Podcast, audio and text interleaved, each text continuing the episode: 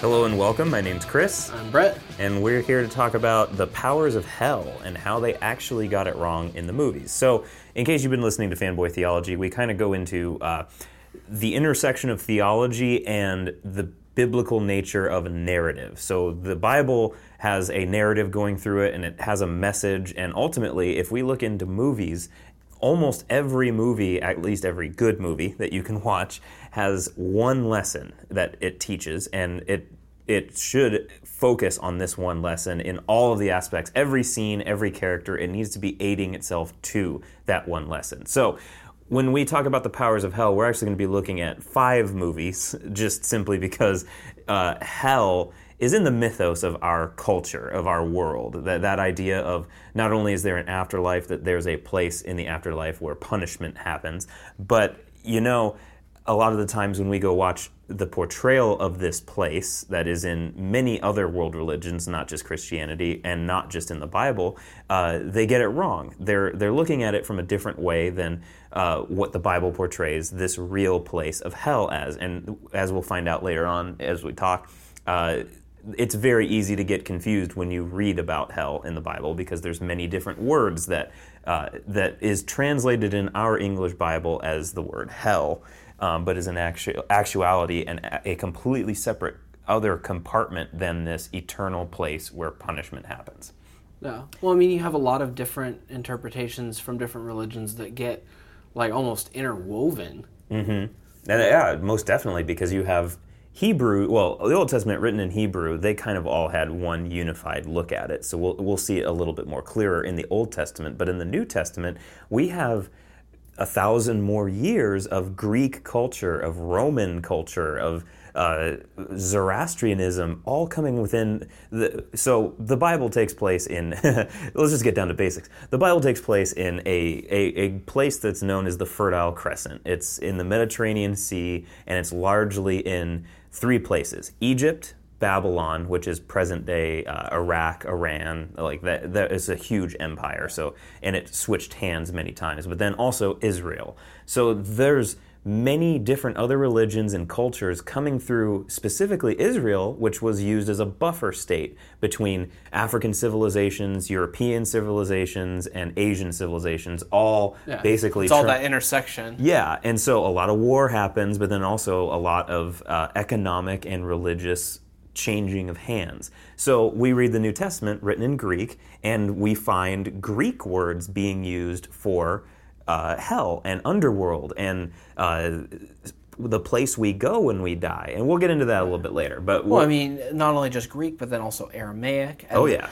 The fact that that comes with a mixing of cultures in itself, just the origin of that language. Yeah. So now, fast forward to modern day, all of this coming together into finally, we're going to go talk about this subject, hell, but in these five movies. So th- somebody could easily get wrong what we know of this very real place, hell. So we're going to start with the penultimate story that you think of when you think of hell, and that's Dante's Inferno. And a lot of pop culture has been influenced by what Dante wrote about hell, not necessarily what we read about in the Bible. Well, and not just pop culture, but a lot of the literature from the time that Dante wrote that throughout to present day, it, it's relying on what he wrote in that. Yes, and I mean you know circles of hell and layers of hell. That that straight up is coming from Dante's Inferno. We have no evidence that there are layers of hell in the Bible. However, Dante, if you look closely and when you read this, there's characters of Dante's modern day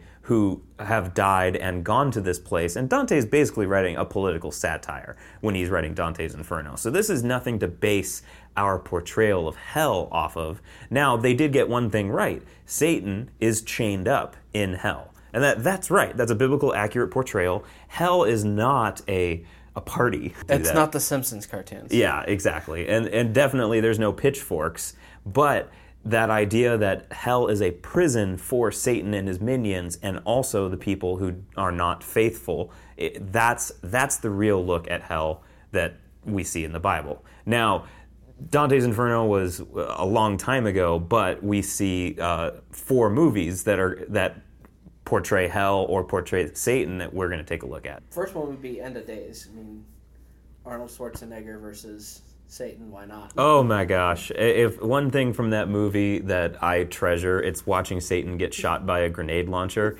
it, it, the rest of the movie, like, yeah, it didn't get critical acclaim, of course, uh, because it's an Arnold movie, although it holds a special place in my heart because it's an Arnold, Arnold movie. But, uh, the, and it also didn't really do well at the box office, but it was a fun watch. Yeah. Let's just say that. Yeah. Well, and the thing that's cool about it too is it plays around with the interpretation of the millennial reign. Yes, it's a different interpretation, and so that, I mean that's it's not accurate biblically. Yeah, but it's interesting the way that people outside of Christianity kind of interpret those things just on face value yeah, without really digging into it. Specifically, Revelation, which that's where we find the millennial reign of Christ, not Satan. But yeah, there's a couple of backflips that they do, and I believe it's a scene where they're in the bottom of a church, and all of these this secret order of priests is guarding against the. It's not even the Antichrist. It's like the Satan's son, mm. who he Satan will rise after a thousand years, and uh, go and take go and impregnate a woman, and then that is going to bring about his rule on earth. Something like that. Yeah. That's not it's not even close. no, like again, great story, not true at all, not biblical. But I mean, with all the Y two K scares that were going on and yeah. whatever. But I noticed they it was it was released in 1999 and so they had to do a couple other backflips to prove oh well the year 2000 is not actually the new millennium, it's 1999 or something like that. What? Right. Okay, it's because you wanted to make this year's Christmas uh, movie release. I get it, but uh, again, fun movie. Watch it. It's pretty fun to watch Arnold kick the crap out of Satan quite a few times. I think another thing with the movie is that it doesn't overtly say this, but it plays into it in people's interpretation that heaven and hell are in competition yeah. with one another. And so that's dualism. When, yeah, that dualism comes into play when they're interpreting, oh, the millennial reign could also be Satan having a millennial reign versus Jesus. It's just a matter of who wins that war. So that's that's an interesting yeah, and that, that whole idea of dualism comes from that mixture of bunch of religions. And the first one that comes off the top of my head is Zoroastrianism, of that that was you have a good God and you have a bad God. It's not God and Satan in the Christianity sense, but they're they're at war with each other and one of them will prevail. And and it's it, it, that's not what it's like in the Bible, but there's a whole belief structure around that. Right. Well, I mean, you have almost aspects of um, Hinduism even in that. Correct. Yeah. Well, it was from that area. Yeah. And, it, well, and uh, side note, way side note, rabbit trail of the idea that the Magi were Zoroastrians. Uh, no, that that's that's. Uh, That's bunk simply because that doesn't fit within the overarching narrative of the Bible.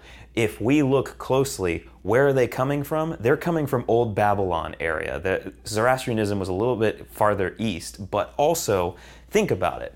Where else do we see a group of dream interpreters and stargazers from Babylon. Right, it's all out of Daniel. Exactly. So this is probably, and we leave Daniel, and Daniel's in charge of all of those guys. Yeah. So it's not. Well, and that, that sets up for why they would even have a that, hope for the Messiah. That hope for the Messiah and that prophecy to look forward to, to know, oh, we're looking for a sign. Yes. And so, uh, again, that's why it's not that, and it's a little bit more closer to what biblical theology is. is.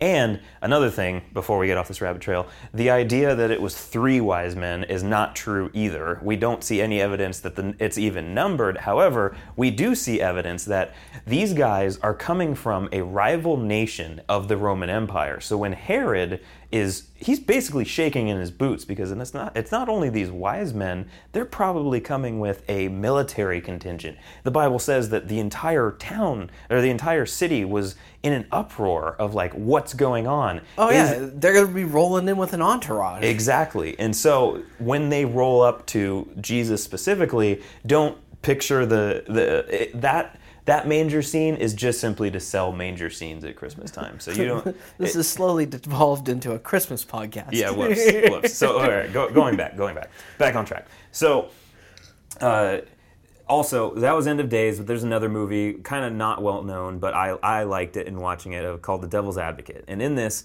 we kind of see that old, early 90s, late 80s trope of the businessman's the bad guy. So naturally, if you're going to do a movie about Satan and you need to figure out how do we portray him as a bad guy, Make him the businessman. Exactly. So uh, Al Pacino's Satan, Keanu Reeves, and Charlize Theron. Spoiler alert! I'm sure you're never going to watch this movie if you haven't already seen it, but they are the the offspring of Satan, and one of them he wants them to take over the family business of being evil. So. That idea of Satan's a businessman, we're going to see in other movies, but I just wanted to mention it as that's one of the first times I saw him in a business suit. And uh, I mean, just worth mentioning in Ghostbusters originally Gozer the the uh, the model Gozer was going to be off of was a businessman, and it was going to be uh, actually Pee Wee Herman playing Gozer. But that that idea could have been a lot. Yeah, That just not takes the best all idea. of the spook out of Gozer. Yeah, exactly. So. I, I like the choice they went with. However, just to let you know, that's not a original thought. Everybody would love to think of Satan as a businessman. Or Again, Pee Wee Herman. or as Pee Wee Herman. Ew.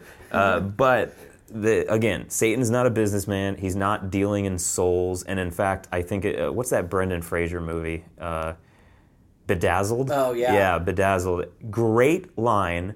Not a good, uh, all right movie, but great line of Brendan Fraser's in prison. There's an unnamed person sitting next to him, and Brendan's all down because he sold his soul, and then that unnamed person says, "You can't sell your soul. It's not your property to sell because it's God's property." Right. So great, great idea, and uh, the whole idea of selling your soul, I, I, I think that's the closest we can get to an actual truth about selling your soul. Yeah. I think a lot of, I mean, just from what I remember reading, a lot of that terminology and idea of selling your soul, I think, came out of Puritan movements and witch trials. I, I wouldn't doubt it. Yeah, that sounds about right. Um, so, Devil's Advocate, just worth mentioning for the businessman aspect. Now, we're still keeping in the vein of Keanu Reeves here because Constantine. So, Constantine, I say, is the second best portrayal of Satan I've seen in all of cinema. And, and it's, uh, I always forget his name. It's the Russian dude from Armageddon, and brilliantly played. And he's just one of those side characters of, or, or side actors that you know who he is, but you just don't know his name.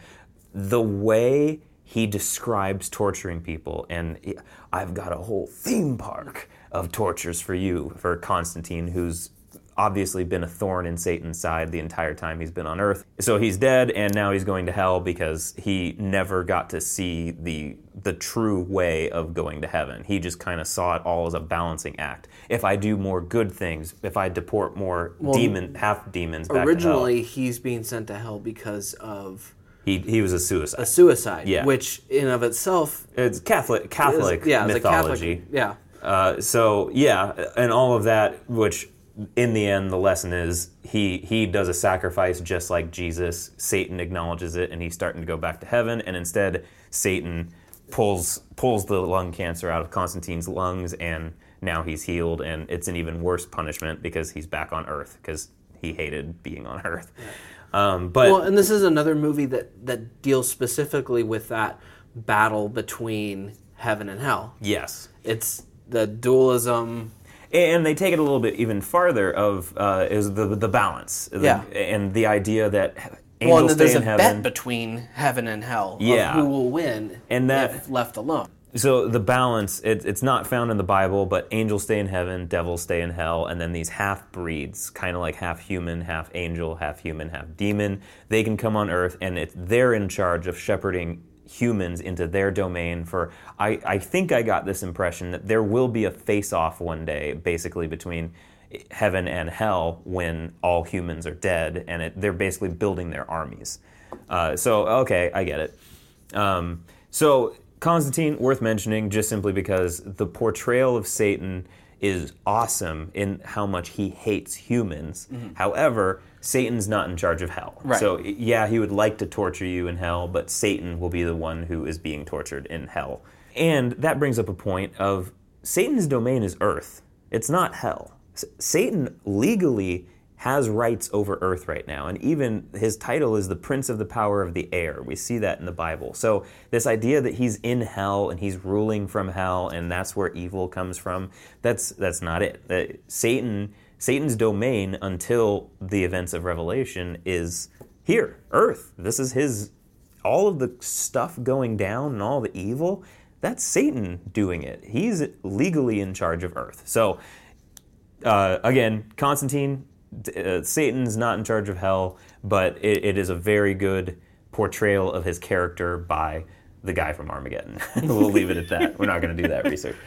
Uh, so, the, the best portrayal of Satan, Viggo Mortensen, in The Prophecy, which it's, it's got. Uh, Christopher Walken as Gabriel. Gabriel is leading another uh, rebellion. So Satan or Lucifer, let's use the proper names. Lucifer leads one rebellion, and then Gabriel leads another, and so even more chaos is going on between heaven and hell and earth, and earth just happens to be the battleground. So it, why? it- we don't really even see hell. It's really it's a really low budget movie. You can tell, so you're not really even going to see much of that the politics of, side of heaven and hell. However, you're going to see the chilling portrayal Viggo Mortensen has as he's just talking about his hatred of humans. That that alone, just to watch it, i- is insane to watch.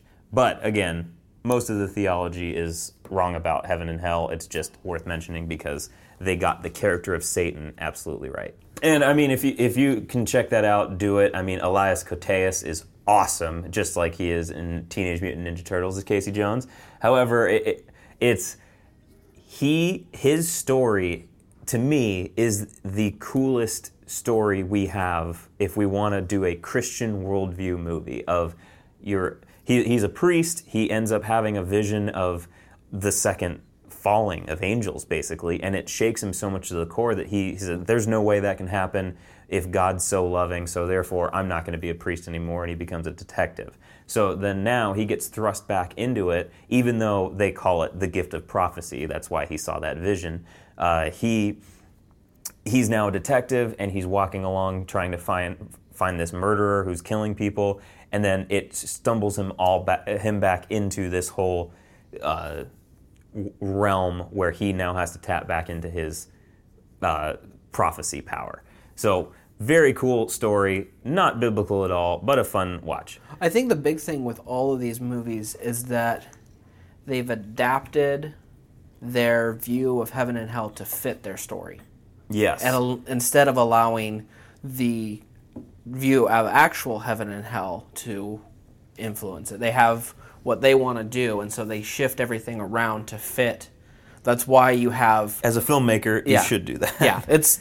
But I mean, that's that's why some of the things and statements that are given in these movies are like so bizarre and off, and just they make you go, wait, what? Yeah.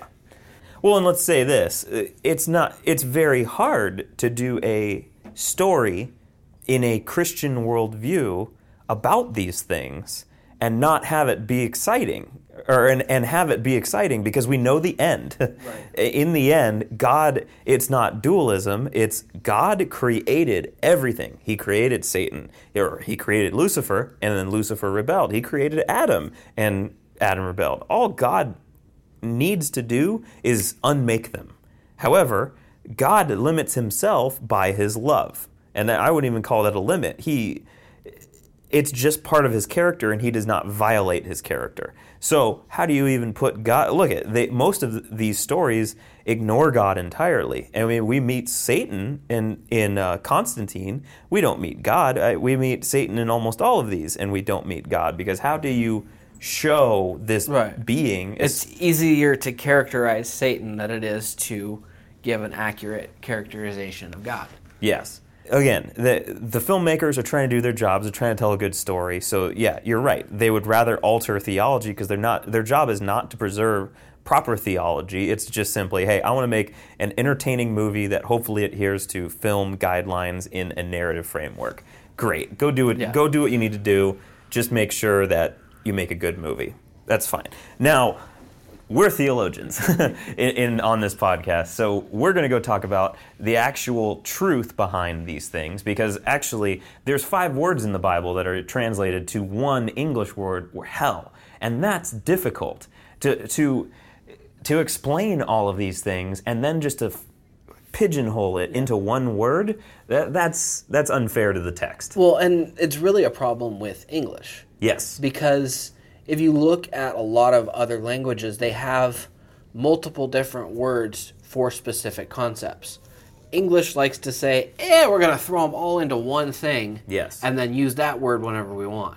Yes. Well, and go look at many of the, the Greek statements of whenever it says be strong. And, and look at when it's in relation to God is asking us to be strong. We don't have words for this. So it but in Greek, when you're reading that sentence, that sentence or that little part of that sentence, and it says be strong, it is telling you not only actively be strong, but continually be strong. And that strength the source of it does not come from you. And that's all told in two words in the Greek. Yet we, we throw it in be strong. Like that what? It, Okay. it doesn't even really portray it well. Yes. So so that being said, Greek is the perfect portrayal of the New Testament and even the Septuagint working of the Hebrew. We find that most of the disciples and Jesus, when they say a quote, they're saying it from the Septuagint. So that's their Old Testament when they're reading it. So Greek is a great language to do it. Hebrew's still very good because it's it's but it's not as specific as Greek. Right. So, Revelation 20:14. Then death and Hades were thrown into the lake of fire. This is the second death, the lake of fire. So now you know lake of fire. That's that is the eternal punishment that God has deemed for the for Satan and his minions. Is Right. It, it's the classic picture of what we kind of in our mind's eye see when we say hell. Yes. It's that idea of fire and flames and Yes. So so if I were to really read this in an actual English, now the translators did a pretty good job with this translation right here, but if I were to read this in English and the current concept of what hell is, technically I'm going to say then hell and hell we're thrown into hell. Like that that makes zero sense because we only have one concept of hell. Now, we're going to talk about what the afterlife is happening right here. Specifically, hell in in that concept of it's not heaven contrasted with heaven. So we're not even going to get into heaven today because hell is there's just so much to talk about with hell. So hell meaning the eternal punishment of evil does not exist right now in our conventional understanding. I, I realized this the other day when I was reading. How many people are in hell right now? The answer is zero. Right. Because hell, the lake of fire, eternal punishment, meaning there's no coming back from it.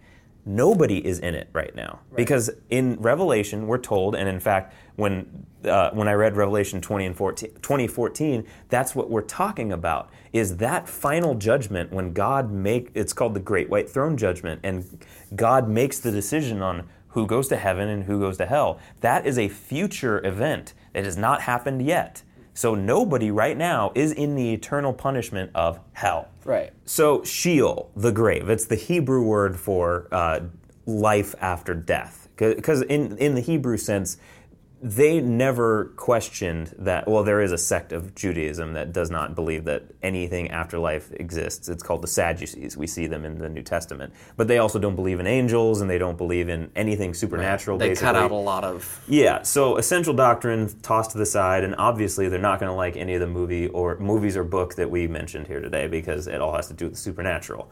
Um, but Sheol, so the traditional sense of Sheol, i every Hebrew understood that when you died, there was life after it. right, and they usually divided that into two different places. Correct. And even in the New Testament, we see Jesus talking about this place. And, and it literally, the Sheol, the grave, is split into two compartments. And I mean, you, you kind of get the sense of this. There's a good place and there's a bad place. And uh, s- Jesus is talking about you could think of this as a parable, except notice something that happens in all of other Jesus' parables. Nobody's named.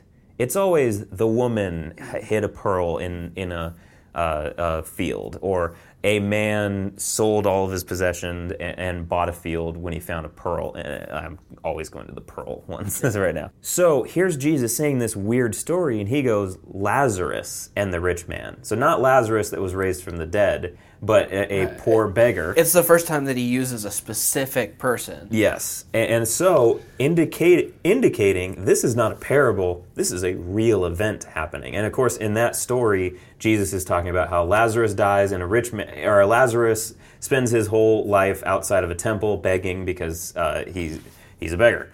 Uh, and then a rich man walks by, thinks he's all that, and then one day both of them die. Well, Lazarus winds up in this place called Abraham's bosom, and the rich man winds up in this place called perdition. So, sh- the grave, what Jesus is talking about there, in this two compartments in life after death, before Jesus died and was resurrected, these two compartments housed the Old Testament saints and not so saint like people. So, the Old Testament saints, including Lazarus, someone who had faith, uh, he was in Abraham's bosom or paradise. So when Jesus actually says, Today you will be with me in paradise, he's referring to Abraham's bosom because Jesus doesn't lie and he said, That day this will happen. Well, uh, so Jesus and the thief went to Abraham's bosom, and you'll see in the Apostles' Creed and in various biblical scriptures it says he went and preached to the spirits. And so in the Apostles' Creed, where it says he descended to the dead, a lot of those will translate it. Uh, he just he descended into hell. He did not descend into hell. He that's a, it's more accurate to say he descended to the dead. He went to that place, preached to all of these people who had had faith in God and were waiting for the Messiah. And he just said, "Hey, I'm it. It's jailbreak time, guys." And so people in Abraham's bosom were then jailbroken by Jesus. And in fact, in a really weird scripture that's not often mentioned on your Sunday sermons, it says those Old Testament saints walked around in Jerusalem and were seen by many. Mm-hmm. First zombie movie, baby. no, uh, but then also there's this other word, and I, this is getting into a little bit of the narrative of the Bible that, again, is not often talked about, and it's Tartarus.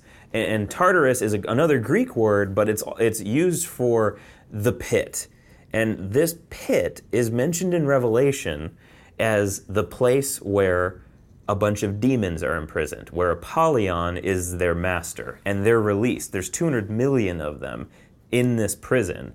And uh, we just wanted to outline that simply because that's another underworld where it could be, and it's also translated as hell uh, uh, in a lot of place, uh, in in that place in some translations. So, just worth mentioning. Um, and, and that idea of demon, so hell is empty, Gehenna is empty, but this place is filled and they're going to get released on earth. We've been dealing with for a millennia, or for millennia, the JV team of demons. This is the varsity team, and they're locked up for some reason, and that's a whole other podcast to get into, which we won't get into. Um, but so finally, well, we might get into it, but just not right now. yeah, we might get into it, just not right now. But Jesus talked about hell more than he did heaven in a traditional sense, just simply because there's so much more to talk about in the underworld or the pre heaven afterlife.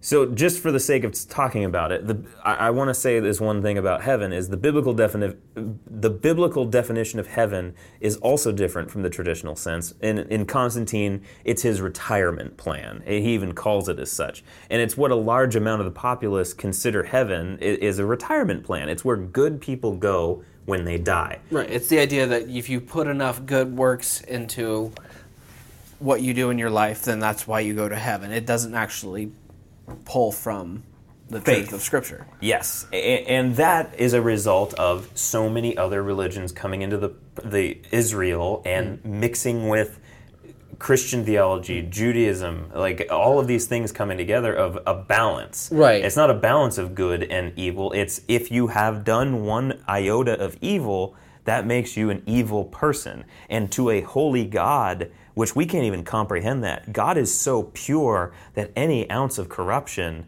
is abhorrent in his sight. We, we don't see that. We just say, oh, no, no, no, look, look, I'll, I'll put a band aid over it. No, God knows it's there, and he will not allow that in his presence. And heaven is just simply put being in the presence of God, pure and simple. Right. That, um, I think a lot of that idea comes out of in the Roman Empire, Christianity being made the official religion, and so a lot of the priests and other religions that were in the empire wanted to kind of keep their jobs, and Oh, so yeah. kind of twisted things around to kind of still have it fit what they believed, yes. but just gave it different names. Rabbit Trail, really quick. I'm sorry, there's so many of them this time. But you see that in Revelation. Now, there's this thing that they keep mentioning in Revelation called Mystery Babylon, hmm. and it's that idea of the priest, the, this grouping of priests, and I don't even want to call them priests because they are not worthy of that name, but it's the priests follow the money. That's it. They follow money, they follow power. And when Constantine made the decision, not John Constantine, Keanu Reeves, when when, when Emperor Constantine the second made the decision to make Christianity the state religion, well, guess what?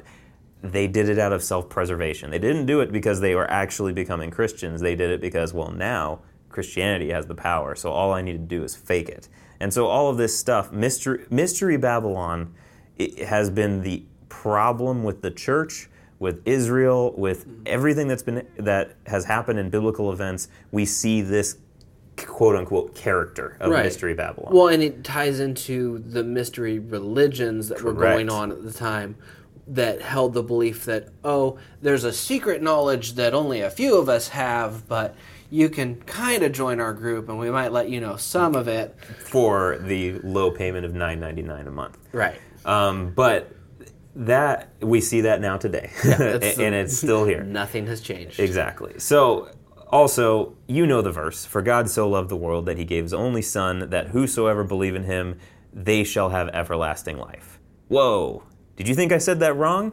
Well, I didn't. We've all been saying it wrong. We replace everlasting life with eternal life. That's not what's said in the Bible. The difference between them is that everlasting life begins at the moment of faith. It doesn't begin when you die. You, it's not a, a retirement plan. It's pure and simple, everlasting life that begins the day you have faith. And now we have a responsibility to, sub- to submit every part of our lives in obedience to God as if His kingdom is already realized on this earth. That's why we love one another. That's why we love our enemy. That's why, despite of the fear being peddled to you every day, we are able to fear not. That's what everlasting life means. Is heaven the reality that we will experience when we die? It starts now. And it, you don't have to die to experience it. You begin to live your reality as if it was right now, because it is. Well, and when we do that and we're living that way, that's when other people around us are going to see the difference of Christ in our lives. And they're going to see that life eternal And played out in us.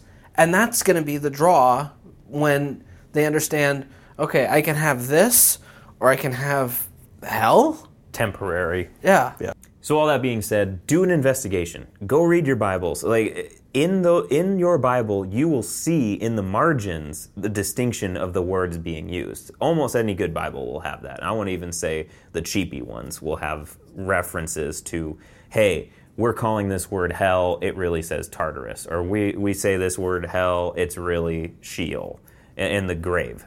All of those are completely different words but also go look at again John 3:16 it's we often will go in and view something or read something and inject our own belief system into it instead of objectively reading what it's trying to tell us.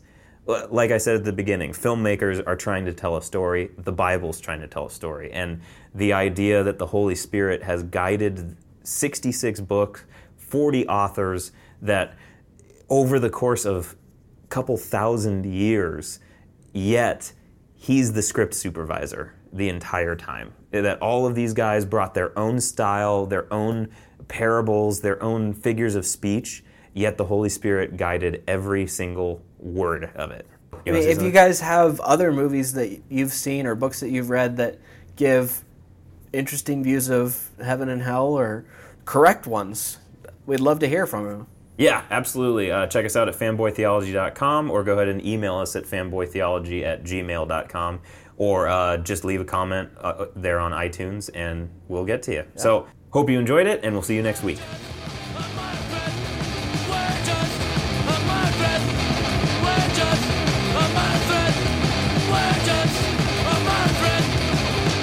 A promise.